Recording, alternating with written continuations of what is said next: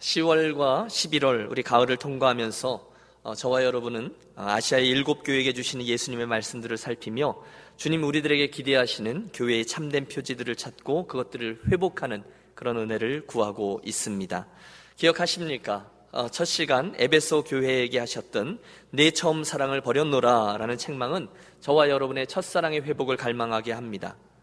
두 번째 시간 서머나 교회에게 주신 말씀 죽도록 충성하라 라는 말씀은 오늘날 저와 여러분의 충성하는 모습을 돌이켜보게 합니다.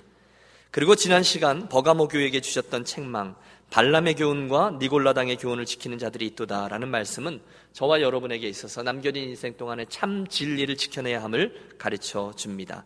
그리고 나서 오늘 우리는 네 번째 교회인 저 두아디라 교회에게 하시는 주님의 말씀을 통해서 거룩이라는 교회의 표지를 붙들고 동일한 회복의 은혜를 구하도록 하겠습니다. 따라해 주십시오. 거룩. 거룩. 예. 우선은 두아리, 두아디라라는 지역에 대한 정보가 필요한데 지도가 좀 일찍 떴군요. 지난주에 맨 위에 있었던 저 버가모에서 동남쪽으로 약 50마일 정도 내려갔을 때 우리는 두아디라라는 도시를 만납니다. 사실 이 두아디라는요, 큰 도시도 아니었고요. 그래서였는지 당시 정치적으로 큰 주목을 받지는 못했습니다. 오히려 상업적으로 더 관심을 끄는 도시였다고 하는 게 옳아요. 흥미로운 것은 고고학자들의 발굴을 통해서 오늘 우리가 갖게 되는 정보, 특별히 그 지역에서 발견되는 그 비명들, 비석이죠. 거기에 보면 다양한 상인들의 길드, 조합이라고 하죠. 길드들이 그곳에 형성되어 있다고 있었다고 전해집니다. 예를 들어 빵을 만드는 사람들의 조합, 청동 기술자들, 직조공, 도예공 그런 조합들이 직업별로 조직되어 있었고요. 특히 그 지역에 특산물이 하나 있는데 자주색 옷감을 염색하고 의복을 만들어 파는 비즈니스가 무척 발달해 있었다고 해요. 우리가 사도행전 16장을 보면 사도 바울이 그 2차 전도 여행을 하던 중에 어, 여러분 지금 여기가 그리스인데요. 그리스보다 이쪽 편이죠. 소아시아, 터키 쪽에 원래 계획이었던 그 아시아 쪽에서 계속 복음을 전하려고 했는데 성령이 막으시고요. 어느 날 갑자기 유럽, 저 마게도냐에 있는 한 사람이 그 환상 중에 건너와서 우리를 도우라라는 것을 보고 그리로 건너가는 이야기가 나오는데 그때 사도 바울 전도단이 제일 처음에 들어간 유럽의 첫 성이 빌립보였습니다. 그런데 어디에서부터 복음을 전해야 될지 모르잖아요. 그래서 어느 날 밤에 기도하러 강가에 나아갔다가 거기에서 만난 사람들 가운데 제일 처음으로 예수님을 영접한 사람 이야기가 나옵니다. 누구인지 아십니까? 전도를 했는데 가장 먼저 복음을 들은 이가 있는데 루디아라는 여인이었어요. 그런데 사도행전은 그녀가 바로 이 두아디라 성 출신의 자주장사였다라고 소개합니다. 거기가 여기에요. 여러분, 자주색 옷감은 그 당시 아주 고귀한 이들이 입는 옷감이었기 때문에 굉장히 번성하던 비즈니스였습니다. 그녀가 바로 이 두아디라 성 출신의 자주장사 비즈니스를 하던 여인이었습니다. 여하간, 그날 밤에 주께서 그녀의 마음을 열어주셔서 그날 루디아는 복음을 받아들였습니다. 그리고 잘 모르겠어요. 그녀가 그리고 나서 다시금 자기의 고향으로 두아디라로 돌아가서 교회를 세우는 일에 일조를 했는지 아니면 사도행전 8장에 나오는 그 흩어진 사람들이 저곳까지 이르러서 교회를 개척했는지 잘 모르지만 분명한 것은 두아디라 교회가 잘 세워지고 점점 더 확장되어지고 성숙되어져 갔다라는 것입니다. 여러분 아십니까? 실제로 예수님께서 쓰신 일곱 개 교회들의 편지들 가운데 가장 훌륭한 칭찬을 받았던 교회가 이 두아디라 교회였어요. 오늘 19절의 말씀을 보면 주님은 이 교회를 이렇게 칭찬하십니다. 예, 되었습니다. 내가 내 사업과 사랑과 믿음과 섬김과 인내를 아노니 내 나중 행위가 처음 것보다 많도다. 여러분, 두아디라 교회는 정말 훌륭한 교회였습니다. 예수님에게 그런 칭찬을 받았다고 생각해 보십시오. 사랑, 믿음, 섬김, 인내, 이 모든 것들을 잘 갖춘 교회였습니다. 균형 잡힌 영성, 진리를 향한 믿음, 뜨거운 사랑, 겸손한 섬김, 아니 심지어 고난 중에 인내까지 다 갖추었어요. 그뿐이 아니죠. 예수님의 칭찬이 계속 이어져요. 내가 두아디라 교회야. 내 사업을 안다. 내 나중 행위가 처음 것보다 많도다라는 인정이죠. 교회는요, 점점 잘 되었습니다. 성도들은 성숙했습니다. 사역도 확장되었습니다. 시간의 흐름 속에서 점점 더 나은 교회가 되어갔다는 거예요. 여러분, 오늘 우리 유니온 교회 선한 본이 되는 교회가 맞습니다. 우리 함께 도전을 받기로 하시죠. 오늘 저와 여러분의 신앙생활은 어떠하십니까? 여러분, 2015년을 열면서 새해 들어서 목사가 새로 오면서 갈릴리로 가라 첫 설교였습니다. 부임할 때 부르심의 첫 자리로 그런 첫 설교였습니다. 그 이야기를 들으실 때 여러분 어떠셨습니까? 나름대로 결단하지 않으셨습니까? 아, 좋은 기회다. 이제 정말로 나도 진지하게 또 한 번 이 믿음과 사랑과 섬김과 인내를 잘 감당해 보리라. 여러분, 우리 그런 각오로 우리 또 한 번 출발했습니다. 그리고 나서 한 달이 지났고요. 두 달이 지났고요. 금방 열 달이 지났습니다. 그런 시기에 오늘 저와 여러분의 신앙은 어떠합니까? 우리는 자라나고 있습니까? 여러분 대답해 보십시오.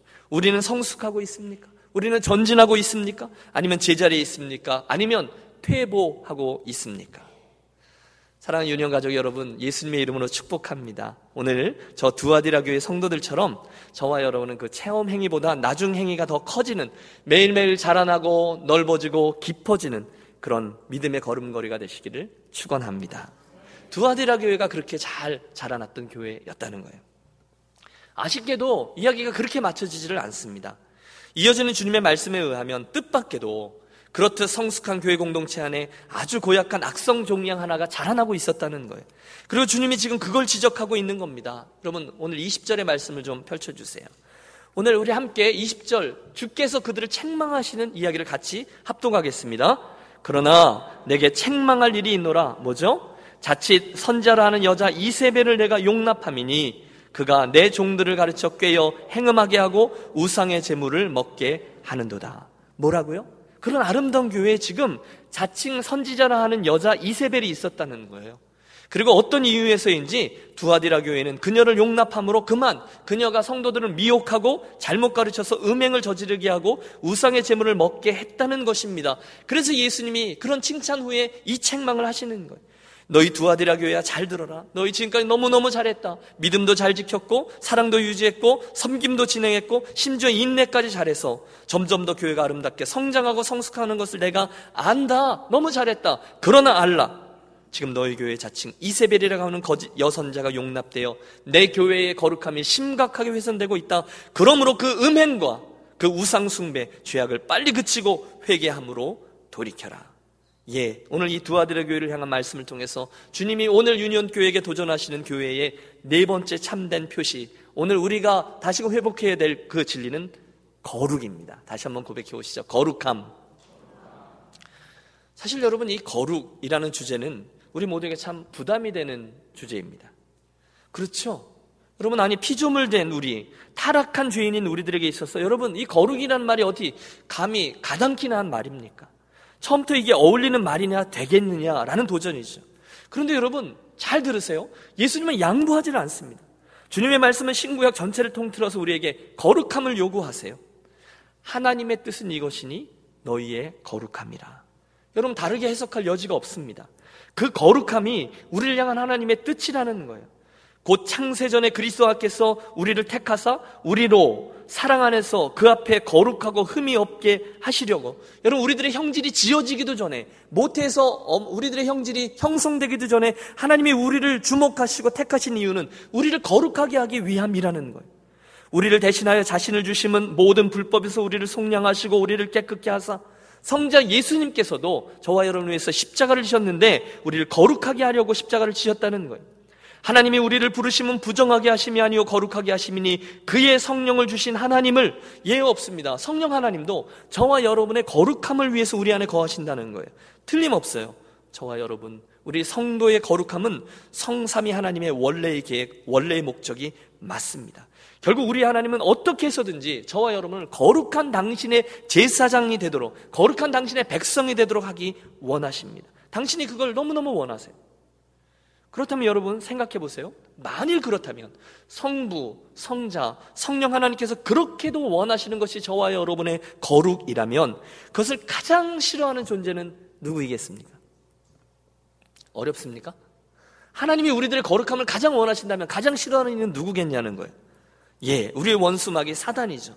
사단은 어떻게 해서든지 주의 백성들로 하여금 거룩을 잃어버리게 하고 거룩을 놓쳐버리도록 유혹하고 덫을 놓고 꾀고 우리를 넘어지게끔 합니다. 마귀는 성난 사자와 같이 우리를 확 덮쳐서 죄의 자리로 끌어가려고 기회를 엿봐요. 여러분 디스커버리 채널이나 내셔널 지오그래픽 채널 같은 걸 보면 맹수가 이렇게 숨어 있다가 아무것도 모르고 그 앞을 어슬렁거리고 지나가는 순진한 짐승을 확 덮치는 장면들이 나오죠. 모래바닥에 흔적도 없이 숨어 있다가 지나가고 있던 물고기를 확 채서 먹어버리는 신비한 동물도 있습니다. 마귀가 그렇게 한다는 것입니다. 어떻게 해서든지 주의 백성들로 하여금 거룩함을 놓치도록 유혹한다는 거예요. 본문에는 바로 그러한 마귀의 도구로 사용되었던 한 여인의 이름이 등장합니다. 자칭 선지자라 하는 이세벨이 바로 그녀입니다. 이세벨. 그럼 어디서 많이 들어보셨죠? 우리가 토요일 새벽 예배 때마다 열왕기상 강의를 진행하는데 바로 어제 살폈던 사람이에요. 북이스라엘의 가장 악했던 왕 아합의 아내 그가 이세벨입니다. 잘 모르겠어요. 정말 그 두아디라 교회에 어, 악한 여선지자가 있었는데 실명이 이세벨인지 아니면 요한계시록에 등장하고 있는 다른 이름들처럼 상징적인 이름인지는 분명하지 않아요. 그러나 분명한 건 구약 시대의 그 이세벨이 이스라엘 백성들을 우상 숭배와 음란으로 끌어갔던 것처럼 오늘 이 신약 시대의 두아디라 교회 안에 있던 교활한 여선지자 또한 교회 성도들을 그 악한 자리로 끌어갔다는 것입니다. 어제의 말씀 한번 떠올려 보시죠. 이스라엘이 남부 광조로 갈렸을 때 남유다에는 그래도 중간중간 하나님 앞에서 바르게 서보려고 했던 왕들이 나왔지만 북이스라엘은 처음부터 끝까지 악한 왕들만이 자리했었습니다. 그 중에 가장 악한 왕으로 손꼽히던 왕이 바로 이 아합과 이세벨 부부였어요. 사실 여러분 이 이세벨은 시돈 나라 이방 여인이었습니다. 그녀의 아버지는 아세라를 섬기던 제사장이었어요. 그러니 그런 여인이 아합 왕에게 시집을 올 때 그냥 오겠습니까? 어릴 적부터 함께 섬겼던 아세라 우상을 이스라엘로 가지고 들어온 거예요. 그러고는 악한 선지자 노릇을 합니다. 아니, 선교사 노릇을 합니다. 여러분 아세요? 구약의 바알과 아사라를 섬기던 그 숭배 사상은요, 항상 난잡한 성적인 부도덕을 포함하고 있었습니다. 그 행위가, 그 행위에 참여하는 것 자체가 풍요로운 농사를 결정짓는 종교 의식이었어요. 그래서 이세벨이 그 우상 숭배와 난잡한 행위들을 버젓이 이스라엘에게 이식시키고 확장시켰다는 거예요. 신전도 짓고요. 우상들도 만들고요. 850명이나 되는 바알과 아세라를 섬기는 제사장들을 키워내죠. 그것뿐입니까? 의로운 하나님을 섬기던 제사장 그 선자들을 닥치는 대로 죽이고 나중에는 엘리야 선지자까지 죽이려 들었습니다. 그러다가 나중에 끔찍한 하나님의 심판을 받죠. 그런데 그와 비슷한 일을 지금 이 두아디라 교회에 있는 여선지자 이세벨이 행한 겁니다. 성도들을 유혹합니다. 우상을 숭배하게 합니다. 음행을 저지르게 합니다. 찰스라는 학자는 그녀가 이 두아디라 교회 성도들을 깨어서 앞에 언급한 그 길드, 조합들의 모임이나 파티에서 난잡한 파티를 열고 거기에 참석하게 꼬셨을 거라고 봅니다. 그 파티들은 항상 이방 신들에게 바쳐졌고 그 의식들은 결국 무절제한 방종으로 이어졌죠. 바로 그런 형편의 두아디라 교회에게 지금 교회의 주인 되시는 예수님께서 말씀하고 계신 겁니다. 아니, 무섭게 책망하고 계십니다. 오늘 함께 본문의 첫 귀절 18절의 말씀을 주목하겠습니다. 18절입니다. 두아디라 교회 사자에게 편지하라. 그 눈이 불꽃 같고 그 발이 빛난 주석과 같은 하나님의 아들이 이르시되 여러분 제가 일곱 교회를 소개할 때 예수님께서 그 일곱 교회에게 편지를 쓰실 때마다 서두에 당신을 어떻게 소개하고 있는지 이게 중요하다라고 말씀드렸죠. 왜냐하면 당신을 어떻게 소개하느냐에 따라서 당신의 의도가 담겨 있어요. 그런데 지금 예수님께서 두 아들의 교회 편지 쓰실 때 당신을 그 두 눈이 불꽃 같고 그 발이 빛난 추석과 같은 하나님의 아들이 가라사대. 여러분 무엇을 느끼십니까? 그 눈이 불꽃 같은 하나님의 이름, 하나님의 아들. 저는 확신합니다. 예수님의 의도는 틀림없이 그 은밀한 중에 자리하고 있는 죄악까지도 당신의 불꽃 같은 눈으로 꿰뚫어 보시는 하나님이다라는 것으로 당신 자신을 소개하고 있는 거예요. 여러분, 특히나 거룩함을 해하는 자들, 이세벨의 일당들이 행하는 행위들의 특징이 무엇일까요? 음행의 특징이 무엇입니까? 은밀함입니다. 몰래, 남들이 잘 보지 않는 데서. 아무도 못 볼 거야. 그러면서 짓는 죄가 바로 그 음행이었습니다. 어쩌면 대다수의 두아디라 교회 성도들도 자기들 교회에 그런 죄가 숨어 있는지를 눈치채지 못하고 있었을 수도 있습니다. 그런데 그런 이들에게 예수님이 분명히 말씀하는 거예요. 내가 모를 줄 아느냐? 내가 너희의 은밀한 행위와 죄악들을 못 볼 줄 아느냐? 내 눈은 감찰하는 눈이다. 너희들이 뭘 하는지, 너희들의 마음속에 무엇을 품고 있는지, 너희가 무슨 의도를 가지고 어떤 괴계를 꾸미고 있는지 나는 불꽃 같은 눈으로 너희를 바라보고 있는 하나님이다. 내 눈을 피할 생각 마라. 나는 다 알고 있다. 나는 다 보고 있다. 여러분 저 뒤에 23절에 보시면요. 주님은 당신을 소개할 때에 나는 사람의 뜻과 마음을 살피는 자인 줄 알지라 이렇게 소개하십니다. 여러분 이 말씀을 분명히 잘 듣고 믿게 되시기를 권합니다. 여러분, 주님은 우리들의 마음까지도 그 마음 속에 있는 뜻까지도 다 훤히 꿰뚫고 계신 분이라는 거예요. 저는 이 말씀을 저와 여러분이 이 아침에 두려움과 떨림으로 듣게 되시기를 바랍니다. 예수님은 다 하시는 분이라는 것입니다. 예수님은 다 보고 계시는 분이라는 겁니다. 보이지 않는 부분까지도 저와 여러분의 생각이 저 깊은 것까지도 보고 계시는 그래서 우리가 아무도 모르는 곳에서 아무도 보지 않는다는 생각 가운데 무엇을 행하고 무엇을 생각하는지를 다 아시는 분입니다. 여러분 신약 성경의 기록들을 보세요. 그들의 속으로 이렇게 생각하는 줄을 예수께서 곧 중심에 아시고 예수님은 다 아셨어요. 제자들이 무슨 생각을 하고 있는지 베드로가 또 가룟 유다가 무슨 생각과 행동을 하고 있는지를 다 아세요. 왜? 당신은 이미 불꽃 같은 눈을 가지신 분이시기 때문이라는 거예요. 얼마 전에 여러분 애슐리 메디슨이라는 불륜 조장 사이트가 해킹을 당해서 거기에 가입했던 수많은 사람들의 명단이 드러나 전 세계적으로 큰 소동이 일어났습니다. 많은 가정들이 깨지고요. 사람들이 실망하고요. 심지어 어떤 이들은 부끄러움 중에 자기의 생을 마감하는 길을 선택하기도 합니다. 여러분, 왜 사람들이 그런 은밀한 일들을 저지르죠? 아니, 심지어 예수 믿는 사람들 가운데서도 왜 그렇게 행할 수 있죠? 이유는 간단합니다. 아무도 안 본다고 생각하니까요. 아무도 보지 않는 곳에 있다고 생각하니까요. 혼자 있으니까요. 누가 알겠어요? 그래서 그렇게 행하는 거죠. 불행하게도 성경에는 악인들 가운데 자기들의 그 악한 행위가 절대로 들키지 않을 거라고 생각하는 모습들이 종종 등장합니다. 그 악인들은 하나님이 지금 보시지 않을 뿐더러 모르실 거라고 착각합니다. 저기 앞에 10편, 73편을 보시면 그런 이들이 그렇게 죄악을 행하면서 이렇게 빈정됩니다. 하나님이 어찌 알랴? 지극히 높으신 자에게 지식이 있으랴. 무슨 뜻이죠? 하나님이 어떻게 알겠냐? 이겁니다.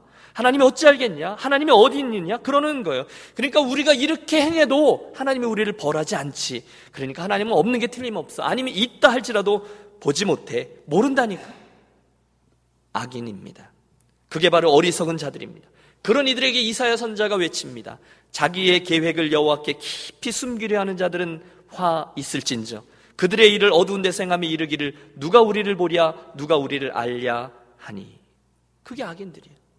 사랑하는 여러분, 그러나 두려움과 떨림으로 히브리서 4장 13절의 말씀을 들으십시오.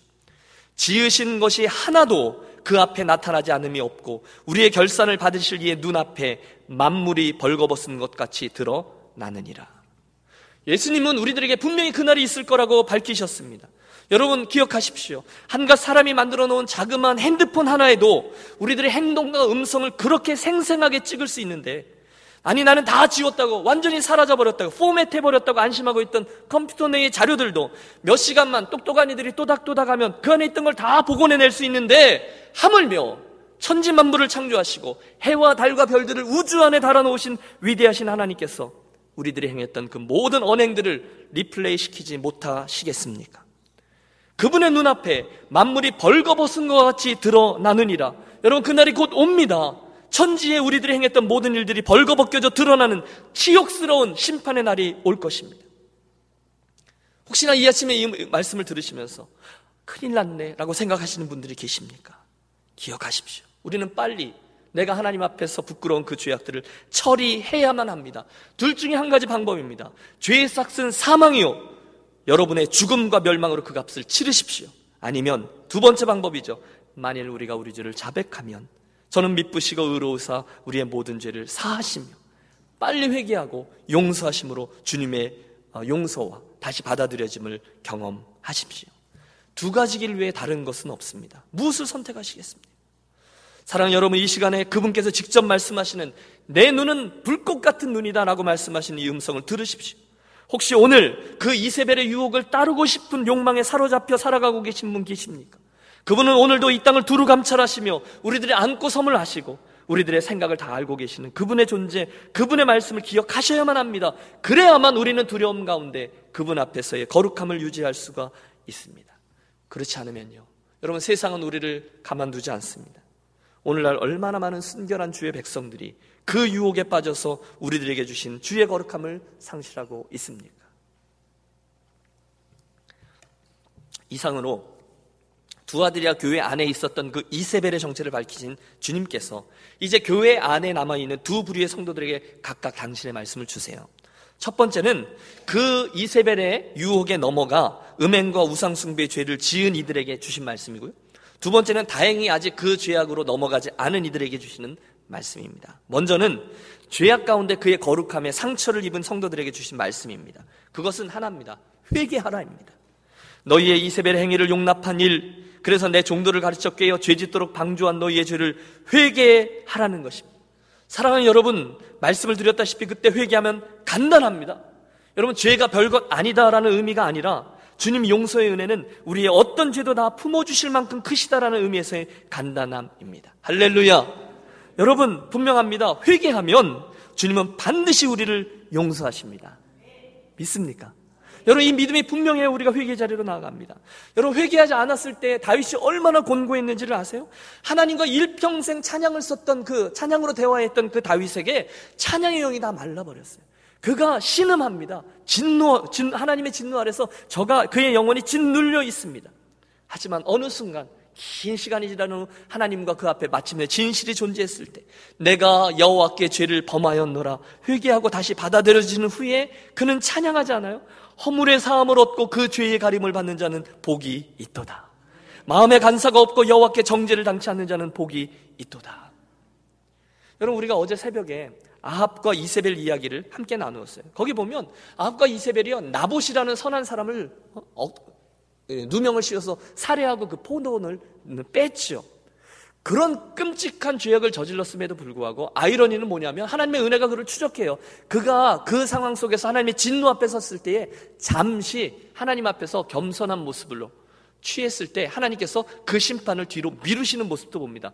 그 정도라면 여러분 틀림없습니다. 우리가 회개하면 주님은 반드시 우리를 용서해 주시고 받아주시는 분인 줄로 믿습니다. 그러므로 여러분 하나님 회개하는 자들을 하나님은 회개하는 자들을 반드시 은혜를 그치지 않으시는 분임을 기억하시고 회개하십시오. 회개하십시오. 여러분 회개하십시오. 문제는 거기 아주 난감한 상황이 하나 벌어졌다는 거예요. 그런데 두아디라 교회에 있었던 그 사람들 가운데 끝까지 회개하지 않은 사람들이 있었다는 거예요. 벌어져 버렸어요. 21절의 말씀입니다. 또 내가 그에게 회개할 기회를 주었으되 자기의 음행을 회개하지 아니하는도다. 여러분 얼마나 안타까운 일인지 몰라요. 주님은요 저와 여러분을 억지로 회개시키지 않는 분입니다. 아니 못하세요. 회개는요 내가 하는 일입니다. 그런데 그들이 그걸 안 한 거예요. 여러분 우리 주님은 절대로 우리들의 멸망을 기뻐하지 않으시죠. 하나님은 오래 참으사 아무도 멸망하지 아니하고 다 회개하게 이르기를 원하시느니라. 이게 하나님의 소원이에요. 그런데 문제는 그들 가운데 끝까지 회개하지 않아 하나님의 심판대 앞에 서게 되는 이들이 있었다는 거예요. 예루살렘 성을 보고 주님이 안타까움 가운데 외치시죠. 암탉이 그 새끼를 날개 아래 모음같이 내가 내 자녀를 모으려고 한 일이 몇 번이더냐. 그러나 너희가 원치 아니하도다. 당신의 사랑 때문에 끊임없이 다가가시고 기회 주시고 또 주시고 하는데 마지막 순간까지 끝까지 주님의 마음을 거절하는 이들이 있었다는 걸 어리석다는 걸 사랑하는 유니온 가족 여러분 혹시나 오늘 우리 가운데 그런 분은 아니 계십니까? 유혹에 넘어지신 분 말입니다. 그래서 오늘 이 거룩의 문제 앞에서 심각한 도전을 받는 분 말입니다. 그렇다면 회개하십시오. 그렇다면 주님의 용서를 받고 다시금 거룩을 향한 우리들의 여행을 다시금 떠나십시오. 회개가 중요합니다. 돌이키세요. 오직 그들에게만 새로운 기회가 주어집니다. 여러분 어제 어, 우리 그 부흥지 집회 가운데 들은 참 은혜가 되는 말씀. 실패는 할 수 있어요. 그러나 실패자로 살면 안 되는 거죠. 회개함으로 다시 출발하셔야 된다는 거예요. 그러므로 저는 분명히 믿습니다. 이 회복의 은혜는 우리들 모두에게 반드시 필요한 은혜입니다. 그런데 보세요. 주님의 그 마음을 알매도 끝까지 회개하지 않는 자. 그래서 성도의 거룩함을 다시고 회복하고 되찾아야 되는데 그 첫 걸음의 회개를 거부하는 자가 있어요. 이 시간만 지나면 되리라. 아, 목사님 오늘 설교 센데 오늘만 빨리 지나가 버려라. 끝까지 버텨요. 그런 저들에게 주님의 최후 통첩이 날라옵니다. 우리 함께 22절과 23절의 말씀을 합독하겠습니다. 같이 읽죠? 볼지어다 내가 그를 침상에 던질 터이요 또 그와 더불어 가늠하는 자들도 만일 그의 행위를 회개하지 아니하면 큰 환란 가운데 던지고 또 내가 사망으로 그의 자녀를 죽이리니 모든 교회가 나는 사람의 뜻과 마음을 살피는 자인 줄 알지라 내가 너희 각 사람의 행위대로 갚아 주리라. 사랑하는 여러분, 주님의 이 말씀이 단순히 경고나 협박성 발언이 아님을 기억하십시오. 주님은 공의의 하나님이세요. 십자가가 필요할 만큼 반드시 그 죄의 문제는 해결하셔야만 합니다. 구약의 아합과 이세벨의 집안이 결국 어떻게 멸망했는지를 기억하세요. 그들은 완전히 멸죽당합니다. 하나님 심판의 메시지 그대로 그들의 시체를 개들이 뜯고 핥았습니다. 예루살렘 교회 아나니와 삽비라를 보십시오. 문제는 그들이 죄를 지었다는 것이 아니었어요. 그들이 회개의 기회를 가졌음에도 불구하고 끝까지 회개하지 않았던 것이 문제였습니다. 여러분 고린도 교회의 성도들의 탐욕과 불경으로 그들은 주님의 만찬을 더럽혔어요. 회개하지 않았어요. 그 결과 어떤 이들은 병들고 어떤 이들은 죽기까지 하였다라고 성경은 분명히 말씀합니다. 두려움 가운데 우리 함께 들어야 합니다. 죄를 향한 하나님의 심판은 분명하고요. 실제합니다. 반드시 회개를 통해서 하나님과 우리 사이에 진실이 존재해야만 합니다. 혹시 요즘 많은 사람들이 그러하듯 하나님이 즉각적으로 나를 심판하지 않는 것을 보니까 하나님은 모르시나 봐. 또는 하나님은 별로 내게 관심이 없으신가 봐. 그렇게 생각하십니까? 아닙니다, 여러분. 하나님의 인내와 사랑을 여러분의 삶을 들여 실험하지 마십시오. 저와 여러분이 그 죄를 짓고도 건지할 수 있는 이유는요. 저와 여러분이 죄악 중에서도 심판당하지 않고 오늘을 살아가고 있는 이유는요. 저와 여러분을 향한 주님의 인내와 사랑 때문이에요. 주님이 모르고 계시기 때문이 아니에요. 주님이 못 본 것 때문이 아니라는 거예요. 다시 한 번 더 권합니다. 혹시 오늘 거룩함을 잃어버린 채 이세벨의 뒤를 따라 음행과 우상숭배에 빠진 분 있으십니까? 이미 심판은 우리 앞에 있습니다. 빨리 회개하십시오. 내가 그를 침상에 던질 터이요 회개치 않으면 환란에 던질 것이요 그의 자녀들을 죽이리니. 여러분 간절히 바랍니다. 저와 여러분의 인생을 들여서 이 말씀이 맞는지 틀리는지를 실험하지 마세요. 대신에 빨리 이 음성 앞에 그분 앞에 엎드리십시오. 그것이 거룩함을 잃어버린 교회에게 주님이 첫 번째로 주신 말씀입니다. 참으로 숭고하지만 우리들의 영혼과 우리들의 영원한 운명을 위해서 사랑으로 권합니다. 이 아침 이세벨의 유혹에 빠져서 죄 중에 있으신 분들에게 주님이 경고의 음성이 두려움과 떨림으로 들려져서 회개하고 용서받아 새 출발, 거룩함을 되찾는 성도들이 되시길 그 회복의 은혜가 있기를 간절히 축원합니다. 회복되어야만 돼요. 두 번째로 주님은 두아디라 교의 성도들 가운데 아직 그 이세벨의 가르침과 유혹을 따르지 않은 경건한 이들에게도 말씀하세요. 그들은 이세벨의 유혹에 넘어가지 않고 성도들의 자리를 지킨 아주 자랑스러운 이들이죠. 어쩌면 그들 가운데는 그 유혹에 야 그게 뭘까? 나도 한번 그런 생각이 있지만 함께 죄를 짓고 싶지만 주님의 불꽃 같은 눈을 알기 때문에 두려움 속에 그것을 따르지 않은 이들일지도 모릅니다. 어쨌든 본문 24절의 말씀은 그들을 위한 주님의 음성이에요. 두아디리아에 남아 있어 이 교훈을 받지 아니하고 소위 사단의 깊은 것을 알지 못하는 너에게 말하노니 예 아직 이세벨의 교훈을 따라 행음하고 우상숭배하는 일을 하지 않은 너희 성도들에게도 말하노니 다른 짐으로 너희에게 지울 것은 없노라. 다만 너에게 있는 것을 내가 올 때까지 굳게 잡으라. 여러분 이게 무슨 뜻일까요? 성도들에게 지금 주님 하신 말씀은 분명합니다. 그렇듯 순전함을 지키고 있는 성도들에게는 더 요구할 게 없다는 거예요. 다른 특별한 것이 없다는 말씀이에요. 다만 너희에게 있는 것을 내가 올 때까지 굳게 잡으라 하셨습니다. 그들은 이세벨을 따르지 않기 위해서 특별한 금욕주의에 빠질 필요 없다는 거예요. 모임을 갖지 말거나 금식 기도를 해야 한다거나 일평생 남녀 칠세 부동석으로 지내거나 그렇게 살아야 될 필요가 없다는 거예요. 엑스트라 숙제는 없다는 거예요.